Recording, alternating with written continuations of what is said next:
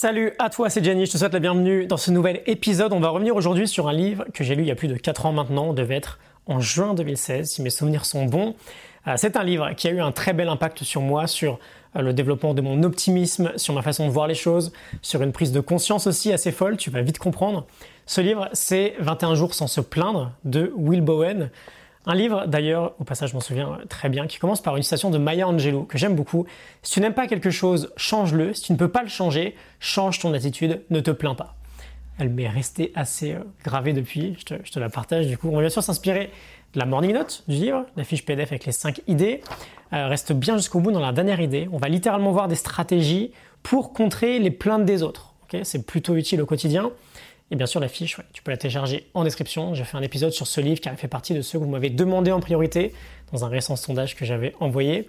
Et d'ailleurs, j'en profite, si tu veux voir un épisode sur un livre dont j'ai déjà fait une fiche, euh, mais il n'y a pas encore d'épisode dessus, n'hésite pas à me le demander. J'aime bien utiliser ce format pour euh, aller en général un peu plus loin dans chacune des idées de la Morning Note.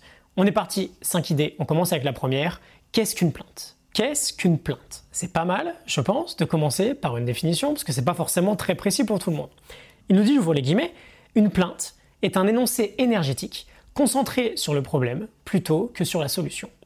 Je ferme mes guillemets. C'est intéressant, je trouve, d'aborder la notion de l'énergie, parce que ce qui compte dans une phrase, c'est l'énergie qu'on y met. Une plainte n'est pas forcément une phrase à connotation négative. Tu peux dire avec une énergie tout à fait neutre, je viens de rater mon train, ou euh, il pleut encore aujourd'hui c'est un constat. Tu peux par contre y mettre une réelle énergie négative en râlant. Ah, c'est pas possible, il, pleut encore, j'en ai marre, euh, fait chier, j'en ai raté mon train, etc., Là, ça devient une plainte. Parce qu'il y a une énergie négative dedans. Et là, ça devient toxique. Aussi bien pour toi, on va le voir, que pour tous les autres à côté. Et il nous dit, très intéressant, que la critique et le sarcasme sont aussi des formes de plainte. On s'en rend pas vraiment compte euh, au quotidien, mais parfois, on va être très sarcastique dans nos mots concernant d'autres personnes, mais avec encore une fois une énergie très négative. Et d'ailleurs, c'est fascinant, sarcasme. Ça vient euh, du latin sarcasmus et du grec sarkazein, euh, deux mots qui représentaient des formes de torture utilisées au Moyen Âge. le sarcasme, c'est une forme de torture. Euh, je pense d'ailleurs à l'épisode très récent qu'on a fait sur le livre de Trevor Moad, It Takes What It Takes, je te le mets en description, où son père lui disait à la maison, la plainte est interdite. La plainte est interdite, on ne cherche pas des problèmes, on résout des problèmes. Très intéressant, on ne cherche pas des problèmes, on résout des problèmes. Will Bowen insiste beaucoup sur le fait que la plainte, quoi qu'il arrive, n'attire jamais ce que tu veux. Et si on revient sur notre idée générale, sur notre thème général de victime versus créateur, dans sa vie, se plaindre, c'est se victimiser. Se plaindre, c'est se victimiser. Quand on se plaint, on se place en victime vis-à-vis -vis du monde, on ne se place pas en tant que créateur, que responsable. D'ailleurs, en parlant de responsabilité, quand on se plaint en général, on n'a aucun espace entre stimulus et réponse. Ça fait très longtemps que je n'avais pas parlé de stimulus et réponse, je suis ravi. On n'a aucun espace. Quelque chose nous arrive et boum, automatiquement, par habitude, on va se plaindre. Si ça te parle, c'est absolument quelque chose qu'on veut arrêter au quotidien. Les plaintes sont des vrais virus. Et ça m'avait fait rire. Il nous met en garde en nous disant attention, essayez d'arrêter de se plaindre peut engendrer le bonheur instantanément. Bon, comment on s'y prend? On va en parler dans les deux prochaines idées. Idée numéro 2, un bracelet pour ne plus se plaindre. Alors il y a eu un mouvement global qui a été généré avec ce livre-là. Euh, la version générale, c'est la version originale, pardon, c'est euh, A Complaint Free World, un monde sans plainte. Il y a eu un mouvement global avec des millions de bracelets qui représentent un challenge de ne plus se plaindre pendant plusieurs jours d'affilée. Donc il y a un bracelet violet de fourni avec euh, le livre et l'objectif est très simple. Ça peut être absolument passionnant comme jeu à faire d'ailleurs seul ou en famille, peu importe qui va participer d'ailleurs, ce jeu, à la prise de conscience très importante à entreprendre sur la plainte. On en reparlera dans l'idée suivante. Le jeu est très simple. Tu mets un bracelet au poignet et dès que tu te surprends à te plaindre, à critiquer, à gossiper, à être dans le sarcasme, tu changes le bracelet de poignet. Très simple.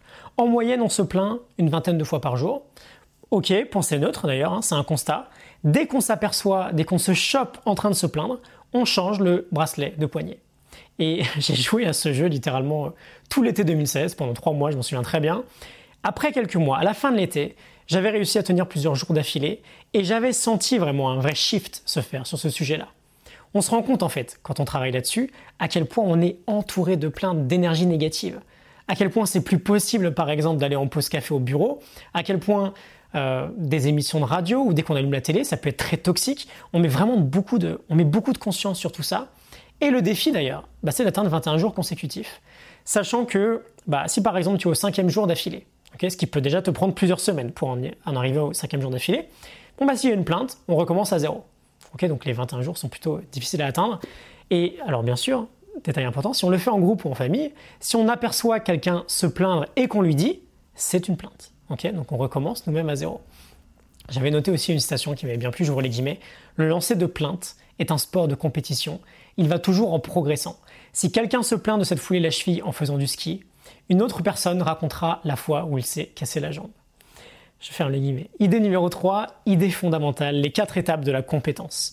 Alors cette idée est vraiment très importante, on la retrouve dans ce contexte-là, mais on pourrait aussi bien l'aborder dans n'importe quel type de compétence ou de comportement à acquérir.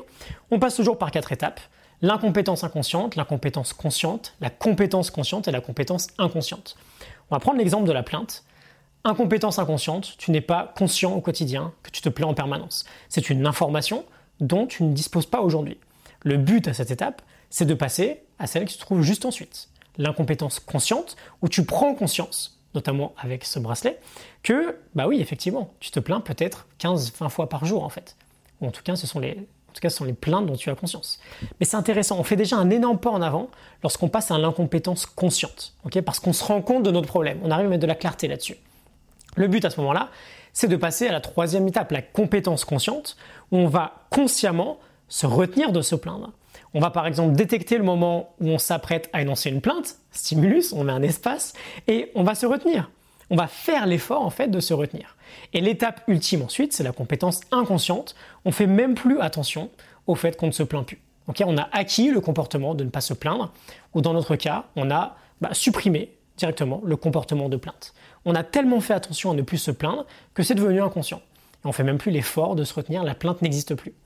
Ce modèle, retiens-le bien, tu le connais euh, sans doute, mais c'est pas le cas, il est vraiment important. Numéro 1, on se rend pas compte qu'on fait mal. Numéro 2, on se rend compte qu'on fait mal. Numéro 3, on se rend compte qu'on fait bien. Et numéro 4, on se rend même plus compte qu'on fait bien. les quatre étapes de la compétence. Dans, euh, je reviens sur It Takes What It Takes de Trevor Morad. Euh, il y a cette idée assez intéressante de Trevor Morad qui nous dit qu'il veut, lui, pour ses sportifs, s'arrêter à la compétence consciente. Parce qu'il veut toujours que ça reste dans la conscience l'idée de faire les actions justes il, pense que dès qu'on arrive à un moment où on se rend même plus compte qu'on fait l'action juste, on perd un peu de contrôle finalement. Et bon, c'est intéressant, je vais le partager, que finalement l'étape la plus critique, c'est peut-être la compétence consciente. Idée numéro 4, nos pensées créent notre vie. Alors, c'est marrant, en revoyant euh, la note, je redécouvre en même temps le Gianni un peu naïf qui découvre tout un nouveau monde et ce niveau de, ce milieu pardon, de, progression personnelle il y, a, un peu plus de 4 ans maintenant. C'est peut-être une idée que j'aurais pas notée aujourd'hui, parce qu'elle me paraîtrait un peu trop banale, mais on va en parler, parce que c'est important. Et j'aime bien la façon en fait dont, dont, c'est formulé. Ça donne un vrai outil concernant la plainte. Will Bowen nous dit, vois les guillemets, nos pensées créent notre vie et nos paroles révèlent ce que nous pensons. Je ferme les guillemets. On a cette idée générale de la pensée en tant que point de départ de notre action. On a euh, même finalement les croyances juste avant qui vont générer différentes pensées. Mais c'est intéressant l'idée de yo-yo de Will Bowen qu'on va avoir concernant la plainte. On ne se plaint plus, donc on a des paroles plus positives, donc on a des pensées plus positives. Beaucoup me demandent au quotidien d'où je sors euh, l'optimisme que je peux avoir dans la vie aujourd'hui. Il est, certainement pas inné en fait. J'ai même plutôt eu tendance à être de l'autre côté du bateau. Euh, il y a quelques années de ça, j'étais plutôt très pessimiste. L'optimisme vient aussi de notre propre comportement. Et on a ce yo-yo en fait, ces, allers-retours. Quand on se plaint plus, on a de meilleures pensées, et du coup, ces meilleures pensées amènent de meilleurs résultats, ces meilleurs résultats ramènent de meilleures pensées, etc. etc. D'ailleurs, dans le livre, il parle d'une étude assez fascinante euh, qui nous dit que plus de deux tiers des maladies proviennent à la base de pensées malades. On ne parle pas que d'optimisme, en fait, quand on parle de euh, vaincre la plainte au quotidien. On parle, pourquoi pas, si on est un peu ouvert, de santé dans son ensemble. Et enfin, idée numéro 5, très intéressant, pourquoi on se plaint et stratégie anti-plénière. Alors on va s'arrêter un peu sur cette dernière idée. Deux facettes donc. La première, pourquoi on se plaint. La seconde, comment gérer les plaintes des autres. Euh, Will Bowen nous parle de Robin Kowalski de l'université Clemson qui fournit cinq raisons principales qui forment l'acronyme ROGNE. Petite dédicace privée, Cédric et Jess si vous passez par là. ROGNE sans S, R-O-G-N-E. On se plaint pour R, recevoir de l'attention, O, occulter sa responsabilité, G, générer de l'envie, N, nourrir son pouvoir, ou pour eux excuser pardon, sa piètre performance. Donc premier point, et on voit comment on les gère à chaque fois. Recevoir de l'attention. On a ce besoin inné d'être reconnu par les autres. Et quand on reçoit de l'attention, on se sent en sécurité, c'est un besoin naturel. Donc si on se plaint, on peut chercher à savoir si c'est un manque d'attention à l'origine de nos plaintes. Premier point. Mais surtout, si d'autres viennent se plaindre, et si on remarque qu'ils se plaignent parce que potentiellement ils manquent d'attention. Bah, une idée pourrait être de montrer qu'on s'intéresse à ce qu'ils disent, mais pas en leur laissant dérouler euh, les plaintes, en tentant de réorienter le plus vite possible la conversation vers du positif. Par exemple, en posant des questions qui impliquent forcément une réponse positive. Euh, qu'est-ce qui se passe de bon en ce moment dans ta journée? Qu'est-ce qui se passe de bien euh, chez toi à la maison? On donne de l'attention, mais on ressente la personne sur des éléments positifs. Deuxième point, occulter sa responsabilité. Parfois, on rejette la faute sur l'autre pour justifier, par exemple, un manque d'effort de notre part. On se place en victime plutôt qu'en responsable. Et avec ce type de plainte ou de personne, en général, le souci, c'est que si on propose des solutions, euh, il y aura toujours quelque chose qui ne va pas. il y aura toujours un oui mais derrière, parce que ces gens-là ne veulent pas de solution. Ils veulent se plaindre. Et c'est Tony Robbins d'ailleurs qui a une méthode pour euh, contrer ce manque de responsabilité. Il nous dit par exemple que si une personne nous répond oui, mais ton truc c'est impossible, ça ne marche pas, etc. On veut répondre ok, mais si c'était possible, comment toi tu ferais? On veut ouvrir en fait le radar de la personne, ouvrir le champ de l'attention de la personne. On veut lui faire prendre du recul et le forcer en fait avoir la possibilité et la responsabilité dans sa situation en le remettant directement au centre de l'action. Et s'il a vraiment, vraiment toujours envie de se plaindre, il va sentir qu'il sera plus écouté dans sa plainte de toute façon, donc il partira. Et dans tous les cas, on est gagnant. On n'aura plus en face de nous une personne qui se plaint. Troisième point, générer de l'envie. On veut se plaindre parfois pour se vanter un peu. On va se plaindre par exemple d'un défaut d'une autre personne en disant inconsciemment que bah, nous on n'a pas ce défaut-là. Ce type de plainte, c'est euh, d'ailleurs souvent euh, du gossip, du commérage. Il faut bien comprendre que parler négativement dans le dos de quelqu'un, quoi qu'il arrive, c'est vraiment quelque chose qu'on veut éviter. Pourquoi? Parce que c'est assez évident. Si j'entends une personne me parler vraiment négativement d'une autre personne qui n'est pas là, je peux être sûr à presque 100% que cette personne-là parlera négativement de moi quand je ne serai pas là. Ces gens-là veulent que tu sois d'accord avec eux quoi qu'il arrive. Donc une idée intelligente peut être de braquer le viseur sur celle qui se plaint plutôt que sur une personne extérieure. Quatrième point, nourrir son pouvoir. On se plaint pour rallier les gens à notre cause. Si c'est entre lui et moi, n'allez pas vers cette personne-là parce qu'elle a tel ou tel défaut. Choisissez-moi. J'avais adoré d'ailleurs cette citation de Margaret Thatcher. Être puissant, c'est comme être une femme. Si vous devez dire aux gens que vous l'êtes, vous ne l'êtes pas. Euh, quand c'est comme ça, faut pas trop prendre parti et euh, faut réussir à ne pas se laisser entraîner en dans ce type d'histoire. C'est toujours assez inutile. Et cinquième point, excuser sa mauvaise performance. J'ai raté, c'est pas de ma faute. Voilà, typiquement, j'y suis pour rien.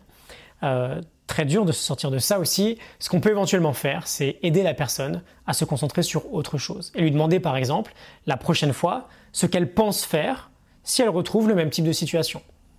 On redonne comme ça un peu de responsabilité à notre interlocuteur. Donc cinq raisons dans cette dernière idée, quelques stratégies, tu en fais ce que tu veux. Euh, personnellement, des gens qui se plaignent dans mon entourage, il y en a beaucoup moins qu'avant, donc j'ai de moins en moins à le gérer.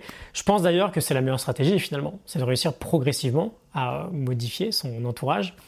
Euh, cela dit, voilà, quand on se lance dans un défi sans plainte, c'est absolument fou de remarquer à quel point tout le monde se plaint en permanence. Je pense qu'on est pas mal. 5 idées du livre 21 jours sans se plaindre de Will Bowen. J'espère que ça te parle, que ça t'inspire. Je te retrouve très vite pour un prochain épisode. N'hésite pas à télécharger la fiche avec le lien en description. Je te retrouve très bientôt pour la suite des aventures. Excellente journée à toi, à très vite. Salut.